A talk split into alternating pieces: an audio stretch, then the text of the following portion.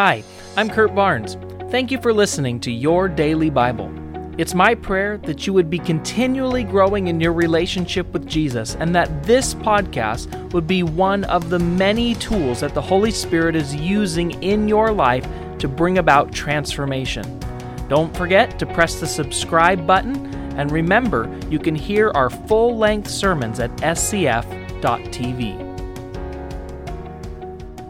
Welcome back again to your Daily Bible Podcast as we continue working through the book of John. Today we are in John chapter 6, reading verses 1 through 15. Sometime after this, Jesus crossed to the far shore of the Sea of Galilee, that is the Sea of Tiberias. And a great crowd of people followed him because they saw the signs he had performed by healing the sick. Then Jesus went up on a mountainside and sat down with his disciples. The Jewish Passover festival was near. When Jesus looked up and saw a great crowd coming toward him, he said to Philip, Where shall we buy bread for these people to eat? He asked this only to test him, for he already had in mind what he was going to do. Philip answered him, It would take more than half a year's wages to buy enough bread for each one to have a bite. I love that Jesus does this to Philip. As they sit there on the mountain and this massive crowd is there, there's no quick McDonald's to go to. There's no easy way to take care of a crowd like this. It's the middle of the day, the crowd is hungry. And so he asks Philip, knowing exactly what he's about to do. He asks Philip because he gives Philip an opportunity. He gives Philip an opportunity for faith, and Philip answers just like you and I would. He says, Wait a minute, we don't have nearly enough money to buy bread for this group, and even if we did, we would only have enough to get him a bite.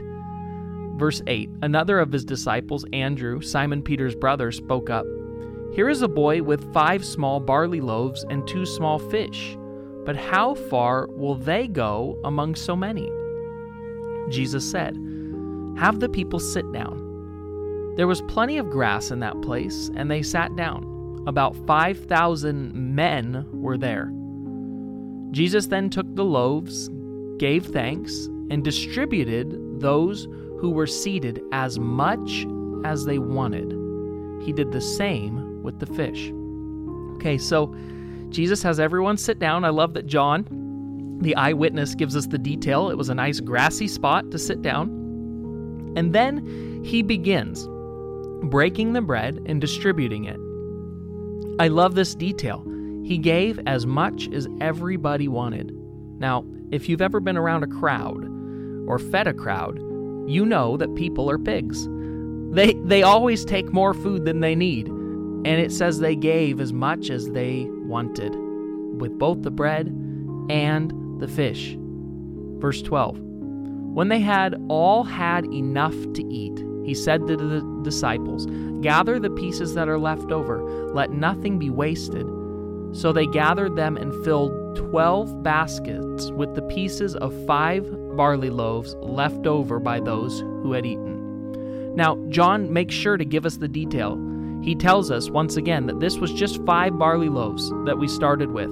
There was just a few fish, there was just five little loaves of bread and with it, Jesus feeds a crowd of 5,000 men. That means there's at least 5,000 women, and if you get 5,000 men and women in the same place, there are a load of children. And they fed them all until they were full, and when they were done, they gathered up each disciple his own full basket of leftovers.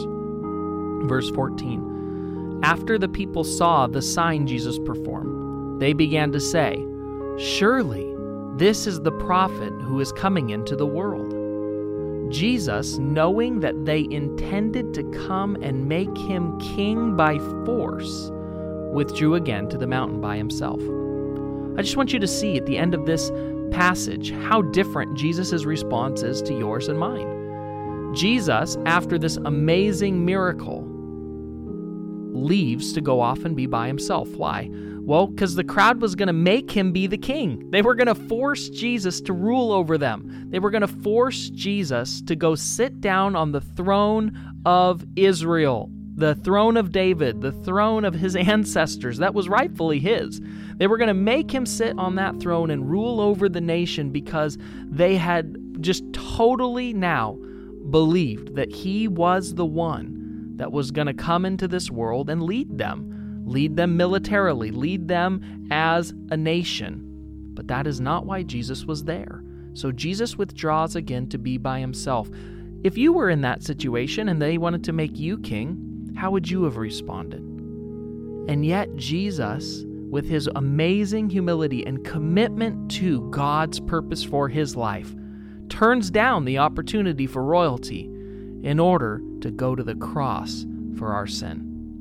Jesus is just such an amazing example to us about how living for and following God's purpose and plan for our lives is far better than any shortcut, no matter how nice it may look on the surface.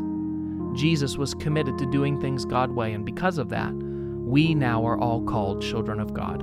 Let's pray.